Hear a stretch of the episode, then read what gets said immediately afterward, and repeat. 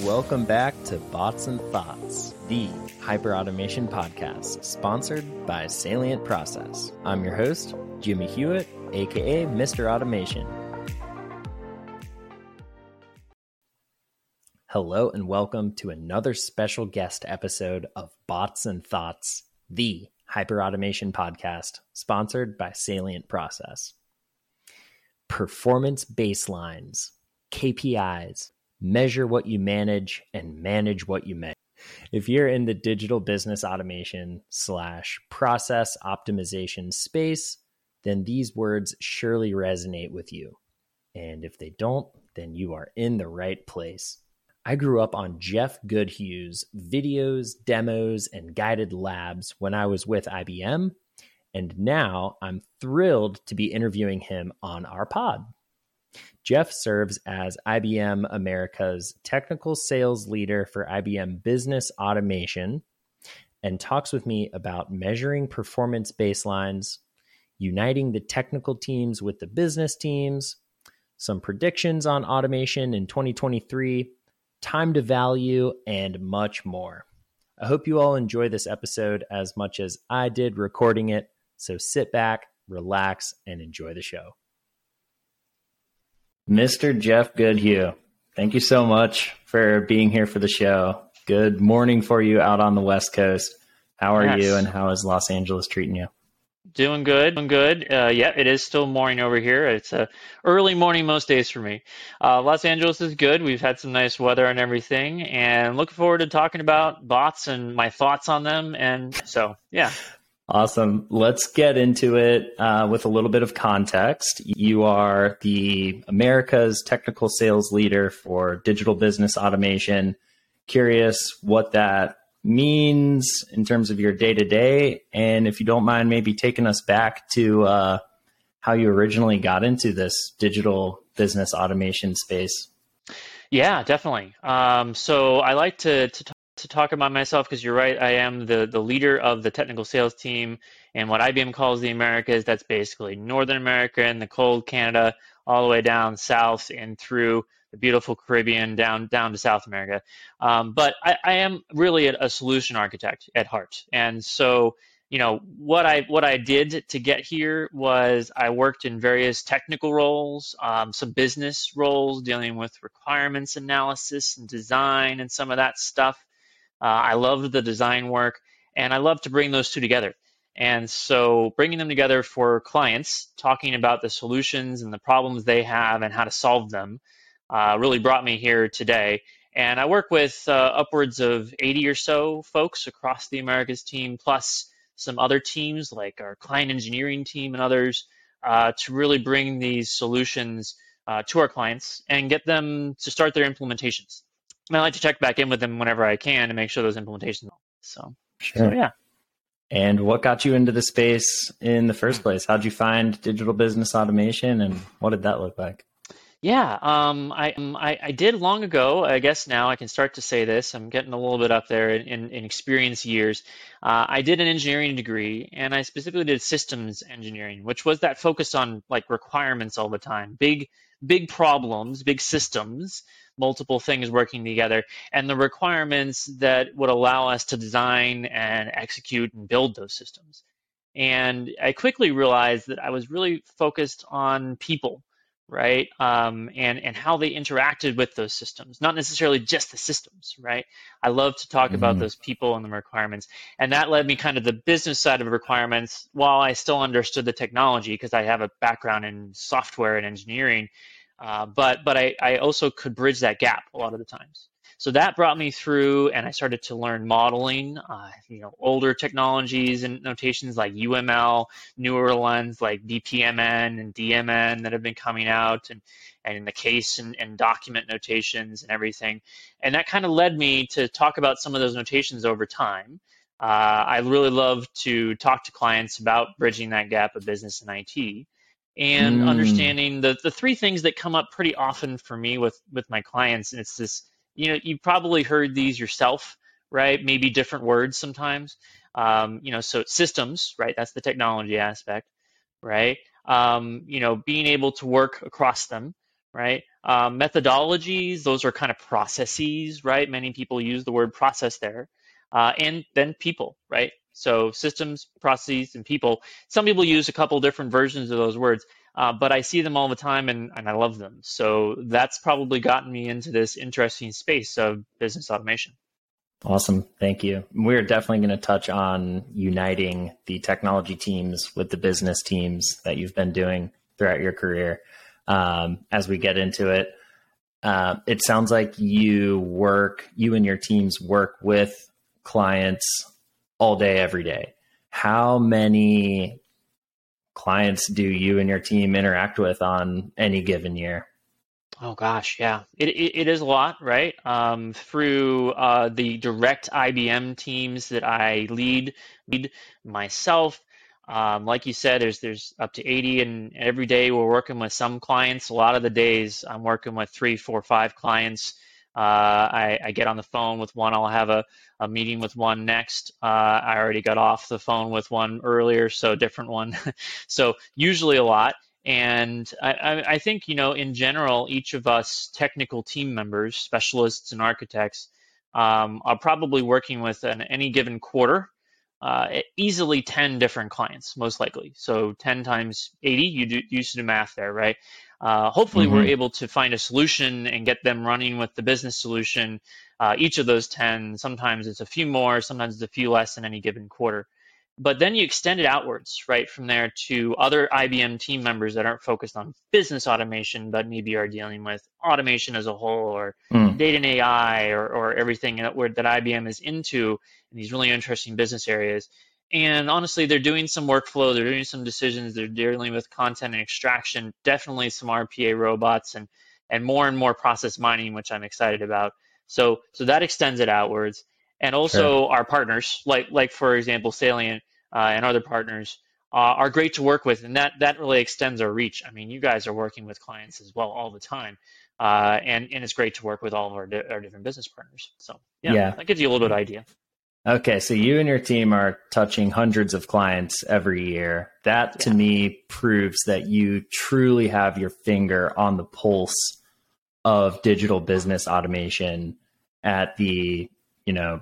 enterprise scale clients down to the small and even mom and pop sized customers that, that we've been working with. We had, we had a six person customer this year, all the way up to some of the largest customers in the world that are actively implementing digital business automation. But nonetheless, the amount of clients you see, your team sees on a yearly basis proves to me that you have your finger on the pulse of the, the state of the union of digital business automation.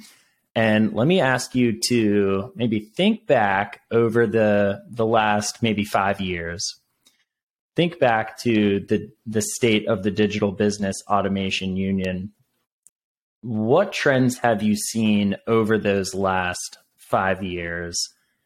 And if you could maybe describe that as you lead up to now, today, what is your view on the current state of the digital business automation union? Yeah, um, it's been a lot of evolution, right? Like you're, you're like you're hinting at there. Things have, have changed, but some of those themes to say the, to say the same. We, we talked about you know systems and processes and people.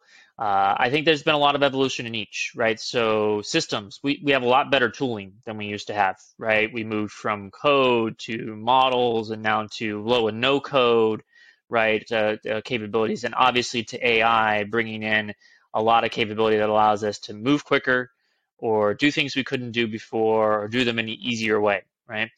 Um, the processes, right? Not necessarily the business processes that we execute, but the processes have gotten better just as a whole. We use, we've used agile and iterative playbacks. We've used design thinking has been a big proponent here, right? Um, when I when I saw process mining getting really exciting about, I mean, gosh, five, four years ago, and people have been doing it much longer than that, but it's really been a big uptick. And as I B M kind of got into that in the last couple of years as well ourselves uh, directly, Uh, that's been, you know, a new type of methodology of design thinking and applying that mining and thought process, data discovery to the original modeling types of methodologies and processes we're using. So that's, there's been a lot of evolution there. And we still have a lot of problems with, with people, right? I mean, people are people. so uh, we get in the way of ourselves a lot of the times. Um, but uh, at the same time, I think there's a lot more understanding from people uh, of those methods and processes that we're dealing with.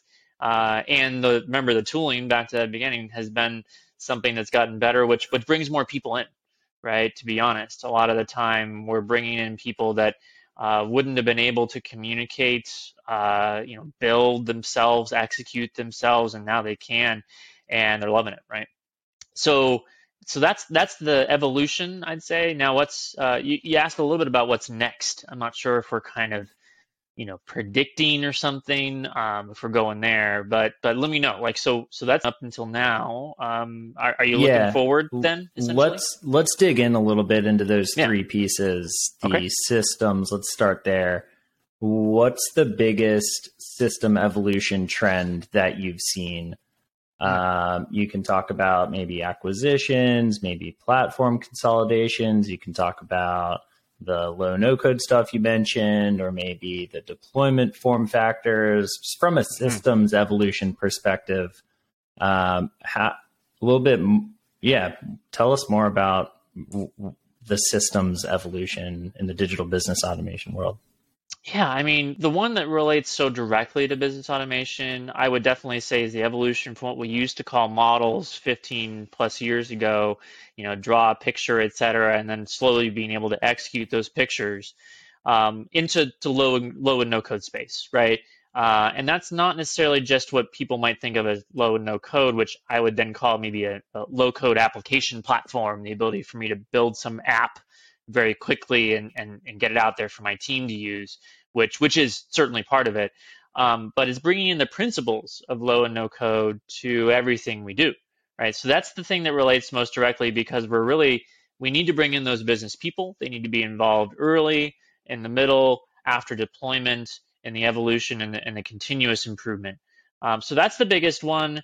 But I also can't get away without talking about, you know, containers and, and integration and the, the maybe more nitty-gritty underlying all that stuff that make mm-hmm. it work. Um, there's been a lot of evolution there. Uh, we're still in the early days, especially when we're talking about the more established clients, the ones that uh, can't go down, right?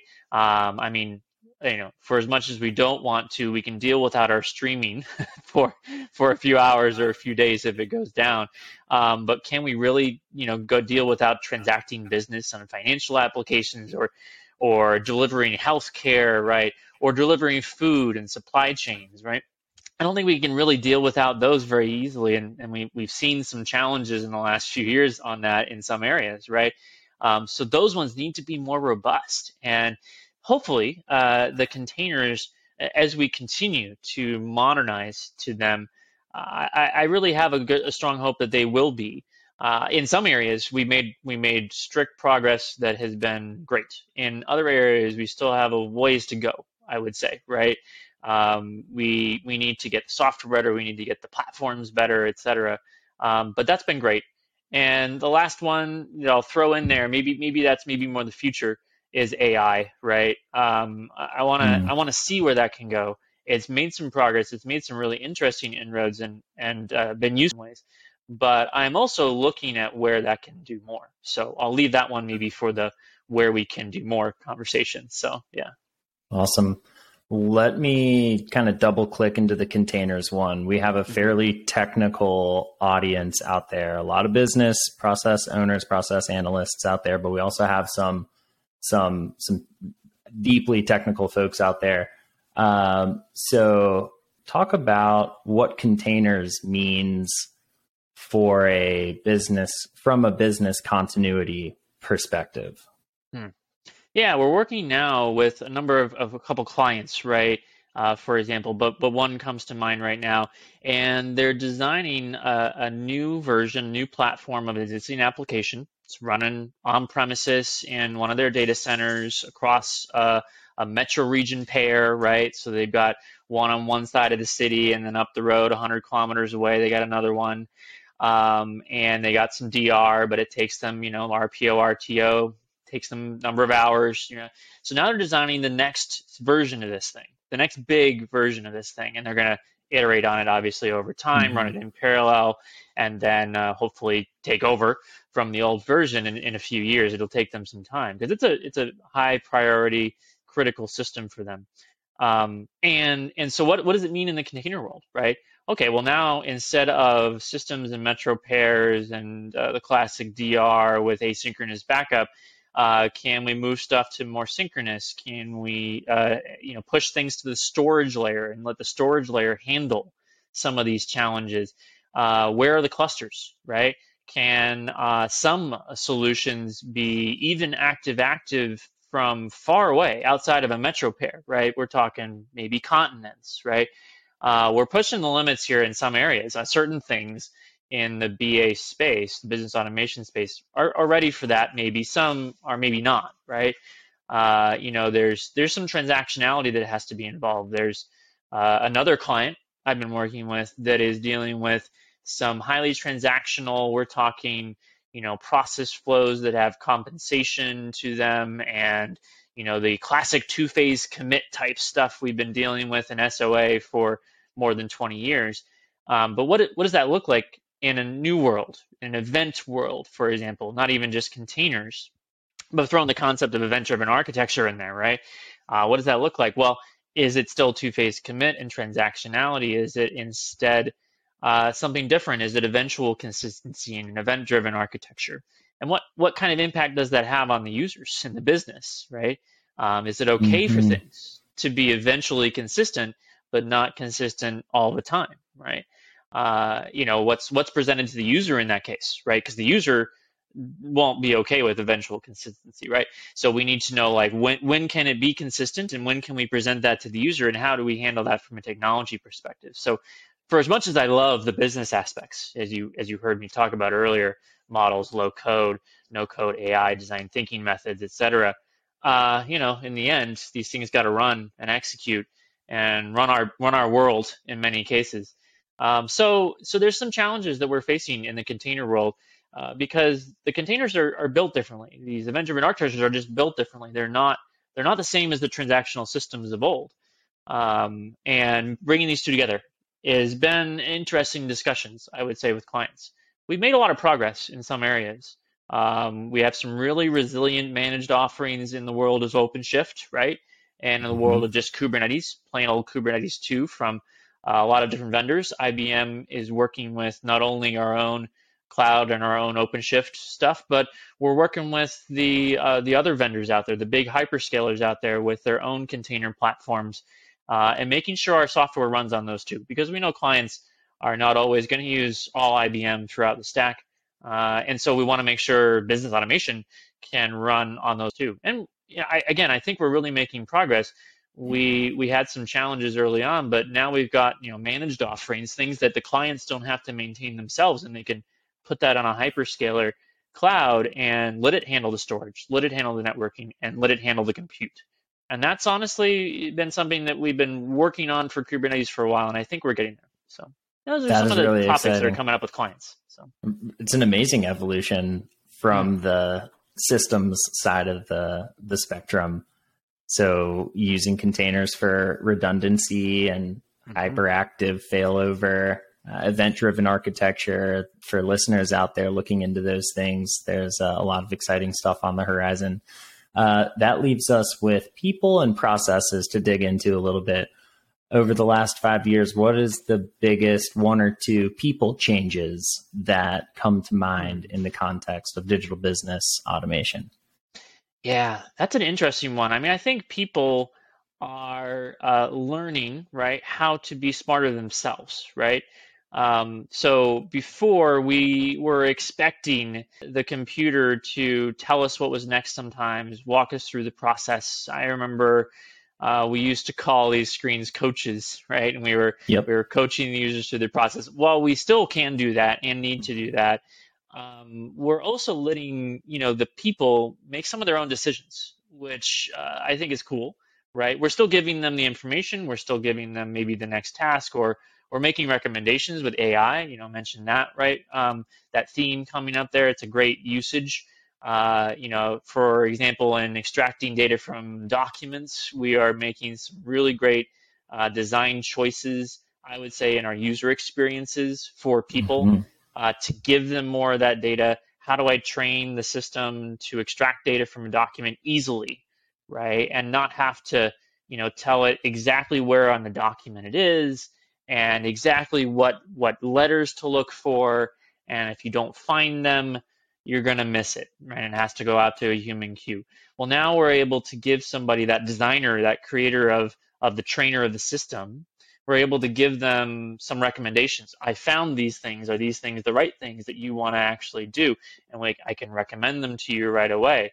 Uh, I can start to, as an A I system, learn. Uh, you give me twenty documents of different types of formats, and you call things, you know, different fields. Sometimes it's customer, sometimes it's client, sometimes it's customer name, mm-hmm. you know, et cetera. Uh, it's able to start to learn and recommend on its own. And mm-hmm. of course, you still have to test, right? But these are ways that we're giving more information to users. And then the users are, honestly, we're going to learn from them too, right? Um, because as I said, the users are, people are getting pretty smart, I would say. Uh, and we know what we want. And so we're asking for more. We're asking for more from the systems that we just talked about uh, as well. Um, I mean, there's there's lots of ways. And I, this is an interesting area. I, I'd love to learn a little bit from uh, the users out there, right, that are listening to this podcast. Uh, let it, let me know what you, as people, right, uh, are doing. What's changed for you? Uh, that'd be an interesting thing to maybe check the comments as well. So yeah, yeah, please do comment, reach out with how you listeners are. Y- your needs are evolving in the digital business automation world. We uh, we would love to hear that. Yeah. Another user or or person trend I'm picking up on, I'd love your thoughts on, Jeff, um, is in the in the knowledge worker section of the labor force. They're starting to wake up to this idea of, why do I have to do this task when it could so seemingly easily be outsourced to technology? Um, it used to not be the case, right? It used to be, mm-hmm. this is my job. This is how I was trained. I need to do X, Y, and Z to keep the paper moving. But now I'm sensing and seeing in, in my client interactions that they're asking for, for more. They want to do the partnering. They want to do the collaborating, the strategizing, the exception handling. They want to get out of the triage and, and rote tasks. So I think that's another uh, person mm-hmm. trend that at least I've noticed over the years. I think you could sum it up as elevating the level of work. Love your thoughts on on that people trend. Yeah, I mean, yeah, and both you and I mentioned that same phrase of, they're asking for more, right? so, so good, a good parallel. Um, yeah, I think you're right, right? Uh, you know, people are looking for work that is interesting uh, more often, right? And they're asking the systems to help them with that. Um, I, I think we do have a little ways to go, right, to, again, help with all of them. I, I think the the partners that are out there that are building, uh, and partner, by the way, could be a, a lot of different things, right? Um, but someone that's working with your business and partnering with you to build a solution, right? So certainly could be like I B M or Salient, could be could be others, right? Um, a lot of the partners out there are are looking in this space and saying, well, how how can we build something that uh, can help you more, right? Uh, one way that's, that's coming up pretty often is this idea of natural language, right? I mean, it's been there on our phones forever. As we pick our phones up, we basically talk to them all the time. And so mm-hmm. being able to talk to business systems in that same way and have them understand us, right, um, is something that I know I B M's been looking at. Uh, honestly, we've had chatbots for a while that have been in the business space, and I B M has a great you know, solution there as well. But, but now we're, we're trying to figure out how can we, how can the chatbots and the other natural language processing, can not be a chatbot. It can be also be, you know, verbal or, or uh, something else, but how can they understand our systems as well, so that we don't have to then just talk to them on, on the superficial level, right? Mm-hmm. Uh, you know, uh, you know, what time is it? And, and, uh, you know, maybe schedule a meeting. Okay, fine, right? Uh, for me, that's great. Um, but what if it could also, you know, do some pretty, pretty powerful things? What if I could ask it, to uh, get a number from a report that I know is out there somewhere, and I don't really want to go and look for it, but then also bring that back and, you know, combine it with another piece of data that I ask in maybe in a visual way. Like what if, what if it could produce the graph for me that I don't really want to have to produce in Excel, and doesn't exist now, by the way, in some Excel file. That would be an easier operation yep. for it to pull back something that existed. But what if it actually created it, right? Um, by bringing those two things together. This this uh, intersection of multiple, we'll call them services, A P I calls, let's be honest, right? This intersection of multiple A P I calls, um, but in a natural language sense, is something that I think could be really interesting in this space, and and hopefully would be able to help the humans you're talking about, right? Um, that are asking for the more interesting stuff, right? So yes, let's also automate things that are pretty repetitive, but then let's also bring in some of those recommendations and natural language so that yeah. when they move to a newer task, an interesting task, they're also supported by that too. So yeah, both yeah. sides of that a coin. Yeah. Really exciting stuff. It, it it's it's really leveling up the quality of work that we can do um, at the same level of time spent and, and effort spent. Mm-hmm. Um, really exciting stuff.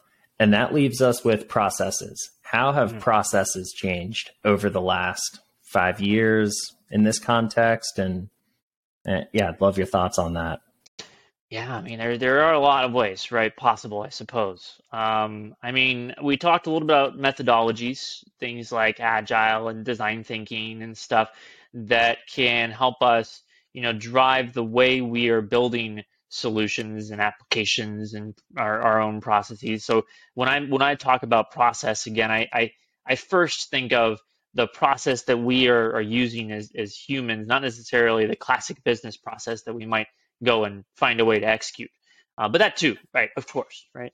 Um, so, you know, uh, we talked a little bit about training, extraction from documents, right? And that's another way that the process of, of training that system mm. uh, is getting way easier, right? Mm-hmm. Um, I, I think those are some uh, of the ways, you know, I'm, I'm again, like I would put it out there to the people a little bit. I think we, we as technologists understand the system side, but both the way that people are changing and processes are changing, I'm learning every time I talk to a client almost. I mean, certainly every other conversation, I'm like, I didn't think of doing that that way. Same right? here. Yeah. yeah so, one, one, that, yeah. one that comes to mind for me is mm. the breaking down of silos across divisions and departments. Wow. So okay. think about booking an order. No matter what company or industry you're working for, someone out there is booking an order, mm-hmm. right? That's mm-hmm. just business one oh one. You book orders. There's so many different teams involved with that. You have your salesperson that inks the deal. You have your yeah. revenue operations team that validates um, the order and and and kicks off whatever was just purchased to the delivery team or or the yeah delivery team. You've got finance and accounting that's double checking that the revenue is is booked properly across all these systems. You have leadership that is reporting on on this transaction. So just the most simple fundamental element of business, making a sale, cuts across so many teams. And so how do, how are processes changing the the cutting across of those different div- divisions or departments to complete that process? I'm I'm seeing that as a big trend. And what interesting opportunity that can can enable at the company level is it reduces a lot of rework and handoffs, right? And also just balls being dropped.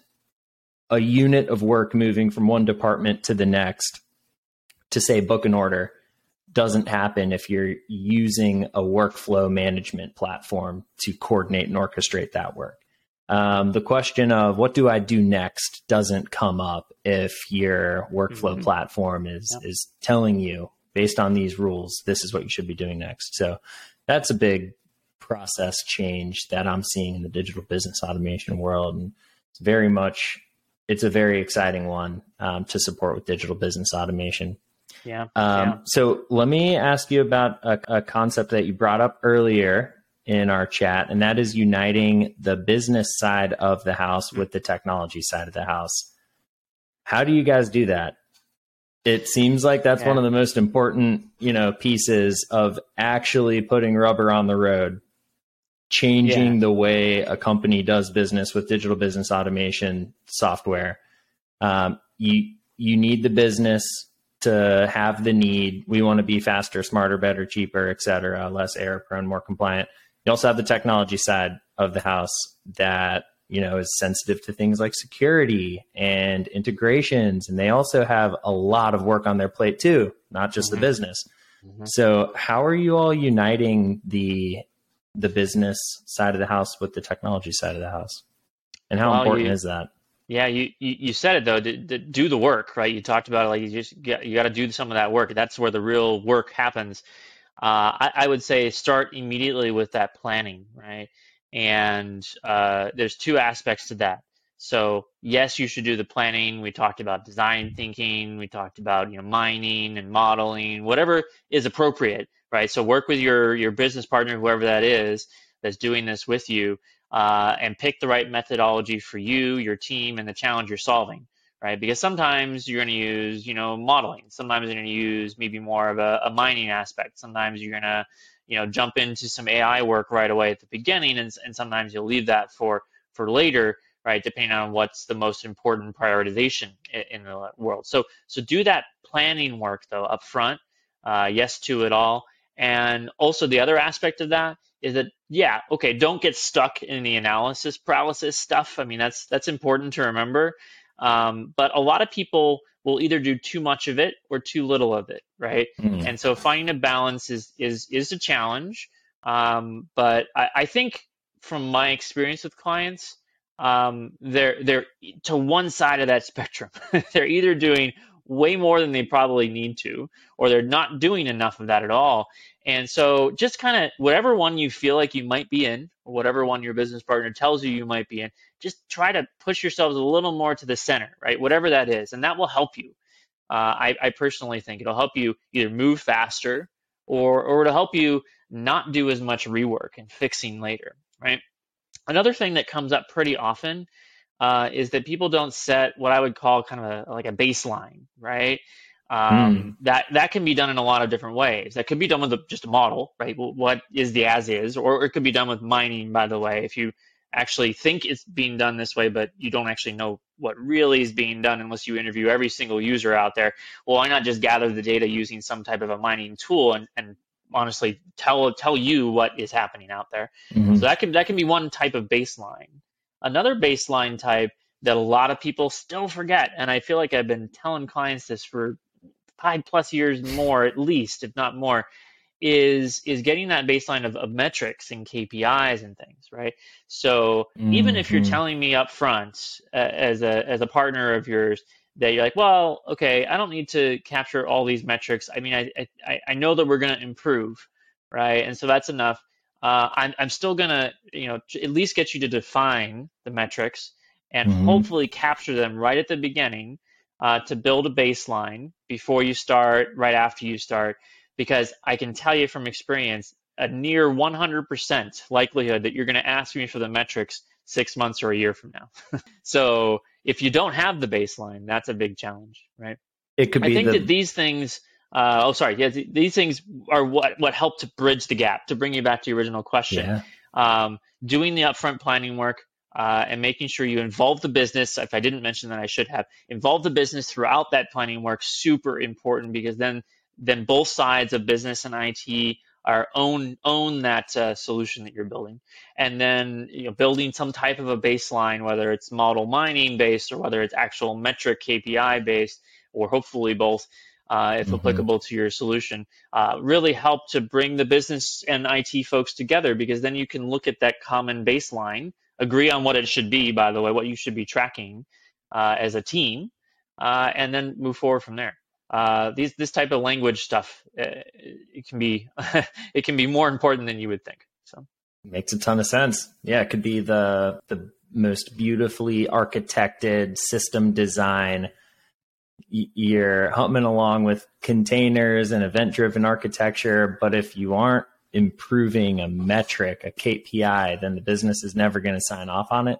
Right. And likewise, if the architecture diagram, design, integration flows, inf- information security hasn't been properly designed, then it's never going to get off the ground with I T. So yeah. that makes a ton of sense in terms of uniting the business with I T. Early and often, focus on discovery and metrics. Um, let's jump into another topic that you mentioned earlier, which was time to value. Mm-hmm. I'm curious, in this digital business automation context, what does time to value mean to you? How do you define it in the context of digital business automation? And uh, why does it matter to our listeners? Yeah, I mean, well, we mentioned a little bit about baselines. That that's something that can help us figure out time to value, right? And and uh, do an assessment either upfront or right at the beginning, or in the initial phases, pilots of projects. That can really help. Um, so that's kind of maybe a bridge from that last discussion. Mm-hmm. And once we have some baselines, once you have some metrics, um, yeah, it, it is important, right? You mentioned it as well. The business is much more likely to involve themselves, feel ownership. Uh, you know, move forward with the solution and continue to improve it over time if they see that time to value. Um, so involve them early and often as well. So that that's the, very related to the last discussion. Uh, continually reassess. That's also one thing, right? Um, because you need to prove to yourself that you're still delivering the value, right? In whatever time frame that you determine you're going to get that payback, um, you know, and, and uh, uh, R T O and, and T C O, right? Total cost of ownership. Um, that might that might be for any given project a couple months uh, on up to you know six months or a year. I hope I hope that somewhere in that time frame is a mm-hmm. is a good sweet spot. It it really does depend a lot on the scopes and everything else. But but a lot of our customers are able to get there in just, just a matter of, of two, three, four months, right? Uh, yeah. It just does depend. Um, but then do that reassessment every once in a while, right? Uh, put that into your methodology. Uh, am I still headed the right direction, or are some of these things that we had out there for phase X, uh, you know, or N, whatever it is, right? Um, are, are some of them no longer the, the most important priority? Because my baseline and my next, my metrics are, or my trends, right, are telling me that actually that thing that I had in, in phase N plus one should come back to N, right? Let me um, ask you, don't yeah. mean to cut you off, but how is process mining supporting the reevaluation of those K P Is? Yeah, no, actually that's a good point, right? Because the K P Is I'm mentioning, I'm not really telling you how, right? Um, there's there's kind of a, I, I'm seeing this, maybe this is also a kind of future direction discussion. I'm seeing this as a, as a thing that we need to get better at, um, but we've already gotten really pretty good at operations in, in intelligence and, and dashboarding. And we've also gotten much better in the last few years of, of mining and, and data discovery and bringing those two a little bit together now, right? Uh, we've been able to do that with a couple clients. Uh, I'd say it's it's early days to put that into a repetitive practice, right? Um, of doing it over and over again and doing that kind of continually reassessment, which is what I mentioned earlier. But the process mining can indeed, right, help you with that um, because the, the numbers are out there. Assuming you've instrumented and followed my recommendation of getting that baseline and metrics in your systems from version one, hopefully, right? Um, and, and now you can feed them into mining. You can see a process model. You can see Uh, a different understanding or, or or overlay on on cost or time or whatever other metrics, business metrics, maybe like dollars Errors. and cost, et cetera, that you're interested in. And then that can help you decide in your continuous reassessment, what should I be doing, right? Uh, without mining, you're you're doing, you can do some of that manually, to be honest, right? And we've been doing it manually for years and years mm-hmm. and years, all right, hopefully. Uh, but you're right, the mining is a good way of doing that with tooling, providing you some some insight and tooling and maybe even recommendations in the future. We hope the mining products get a little better there. So that's yeah. a nuance in there that I, I'm not convinced everyone listening is aware of. Maybe they are, and our, our yeah. job here is done, Jeff. Um, but if not, mining is not only helpful on the upfront process discovery, establishing your baseline, but it also helps with the continuous monitoring of that baseline mm-hmm. after you've implemented your automation, be it a workflow solution, a decision, a capture, or or, or a bot. Yeah, yeah, Yeah, it's a it's something that, and, and again, we're we're also seeing this happen in not only the tooling, but the, the practices and processes of, of the people, um, tooling being the systems, bringing us back to those three, um, where, where these things are literally coming together, right? And some people are, like you said, they're probably not linking those two. They're they're thinking of them one way or the other. They're either thinking of them, I, look, I check my dashboard, I see my numbers, and they're good, they're bad, and I, I take the action. Uh, or they're thinking about it like a kind of more analyst view, right? Because the first one's more of an operational manager view. An analyst view where I'm like, well, yeah, I'm gonna I'm gonna do all the work and do the analysis and take a long loop here. What if I could bring those together, right? And allow the different people to do the work, also speed it along faster, right? Uh, make that iteration faster. So it's a good, it's a great connection you mentioned. Yeah, thanks. Time to value, very important, especially for digital business automation versus other Um, software categories out there, uh, just because that word value mm-hmm. really resonates with the business community. What does value even mean? Are you trying to increase your your top line revenue? Are you trying to reduce your S G and A costs? Right. How do you define value, and how can you use digital business automation software to achieve improvements on those value metrics? Uh, yep. Yeah, resonates really well with the community. As we come to a close here, Jeff, I've got a few rapid fire questions for you. Let me ask you to start off, what is your favorite, as you think back to all of the clients that you've helped and use cases that you've supported, what is your favorite digital business automation use case that you've uh, been a part of and that got you really excited, and a story oh. you like to tell?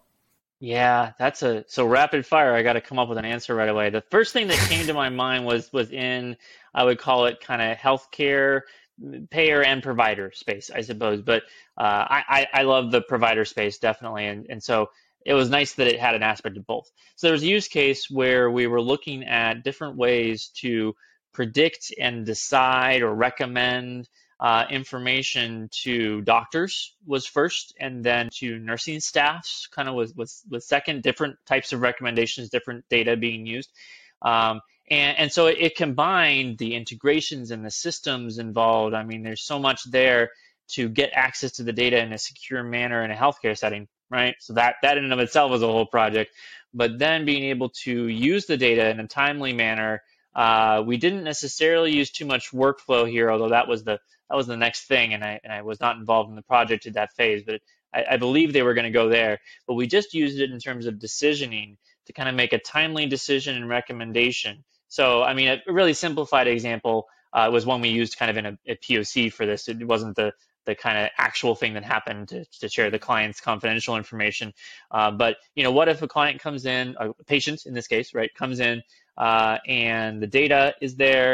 Uh, we know about their history. We know about their current presentation at the clinic. Uh, what if we can make a recommendation to the client immediate, uh, the doctor immediately uh, about an issue, right? Issues could be interactions, could be uh, concerning uh, urgent items, could be follow-up items that, that the doctor can schedule with the client, so they don't have to remember all those things, right? And we just recommend it to the, to the doctor. And that to take that to wherever you might, because honestly, we had some really interesting scenarios they were going to go do. Uh, that was just the P O C scenario. So it's a lot of fun. I love that one. I love that too, especially because it's in healthcare, and um, not a day goes by where I don't hear about the hiring challenges in healthcare, the uh, call it outdated ways of working from a paper process perspective. Um, yeah, there's a lot of work to do in healthcare, and it's awesome that you uh, you have experience in helping them. Um, okay, next rapid fire question. What is your favorite client pain point to solve with digital business automation? Oh, gosh, man, that can go anywhere, right? Um, I, I think the best one, the one that I, I love to kind of figure out is is the rework stuff, right? Um, it it mm. pops up every once in a while. The classic D B A, uh, you know, business automation items are, you know, figuring out that that process or or the various decisions or or tasks within the process that you can individually automate and make better, right? Uh, so either end-to-end or or individual. But I actually like to find the reworks, the things that are are causing problems in the middle of the process that people don't even know about, don't even think about. Like, oh, they just do that. I'm like, well, why yeah, are you doing it? Well, how it's always been because done. Because that's how it works. And that's the only way I can do it. I'm like, well, but why do you have to really be doing it? Right? You have that realization. You're like, let's remove that from the process. Oh, Those that are a lot great. Of I love oh, that. I totally agree. Um, okay. Last rapid fire question is, as you think about next year, twenty twenty-three, um, everything we just discussed, what is the single technology that you're most excited about mm-hmm. and why? I'm definitely going to to use the A I umbrella right here. Now that, that can mean a lot of things, but I am very interested in what A I can do practically, right? I, I feel like today it has some individual successes. It has some really kind of broad, like, helpfulness, right, is there uh, at certain level, but it's not getting, I'm a, I'm a rubber meets the road, practical, let's execute business person. Uh, and I and I bet a lot of folks out there, whether you're technical or business oriented, by the way, right? Uh, a lot of us are are that way in business automation. It's not quite getting there in, in, in as many cases as I would like, right? Um, but I am seeing some interesting uses. And and I do, I talked a little bit about that earlier thing, like natural language, certainly a, a component of A I. What if we're able to to marry that up with, with recommendation engines? Again, a really mm. common good use of, of A I. It's really good at looking at data and making future recommendations. Um, I mean, gosh, what if it was able to even, like the A I itself, which is something I learned recently from one of our our uh, our leaders in A I and I B M, uh, one of our, our fellows, right? So the, the really intelligent research folks in the I B M research areas, um, what if it's able itself, the A I, is able to find its own biases, right? Or or biases yeah. in even our processes. Like, would that be cool, right? Because there's mm-hmm. things that we're just not even thinking about. We're just, we're humans. We have our own experiences. Um, we are ourselves. And even in, in a diverse group, we're still going to have some challenges pop up, and the process is going to be whatever we think it should be or whatever it is. But what if it was able to make recommendations itself on, on our own automations? And certainly, again, we're already made a lot of uh, strides in the A I space at, at large, outside I B M and inside, uh, on the detection of process of bias inside of A I.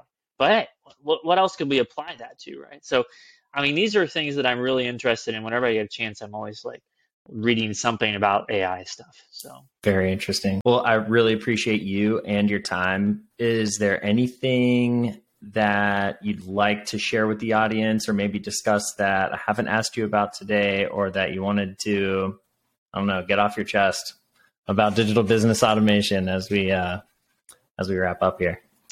I mean, gosh, there's there's so much. Um, so I, I would say maybe maybe one or two things here, right?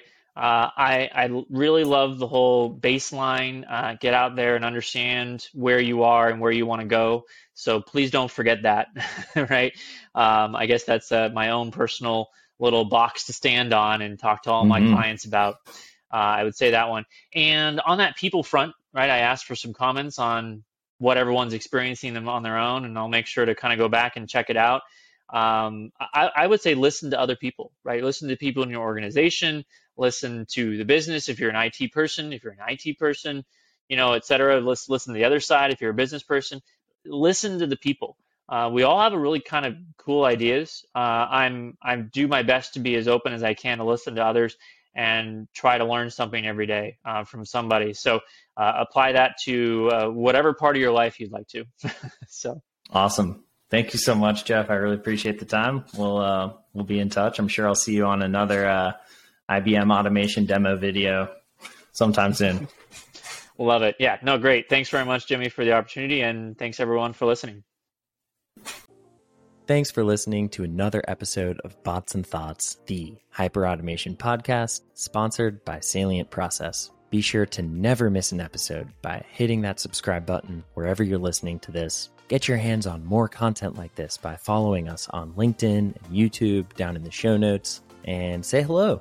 We'd love to hear your thoughts, perhaps even on an upcoming episode.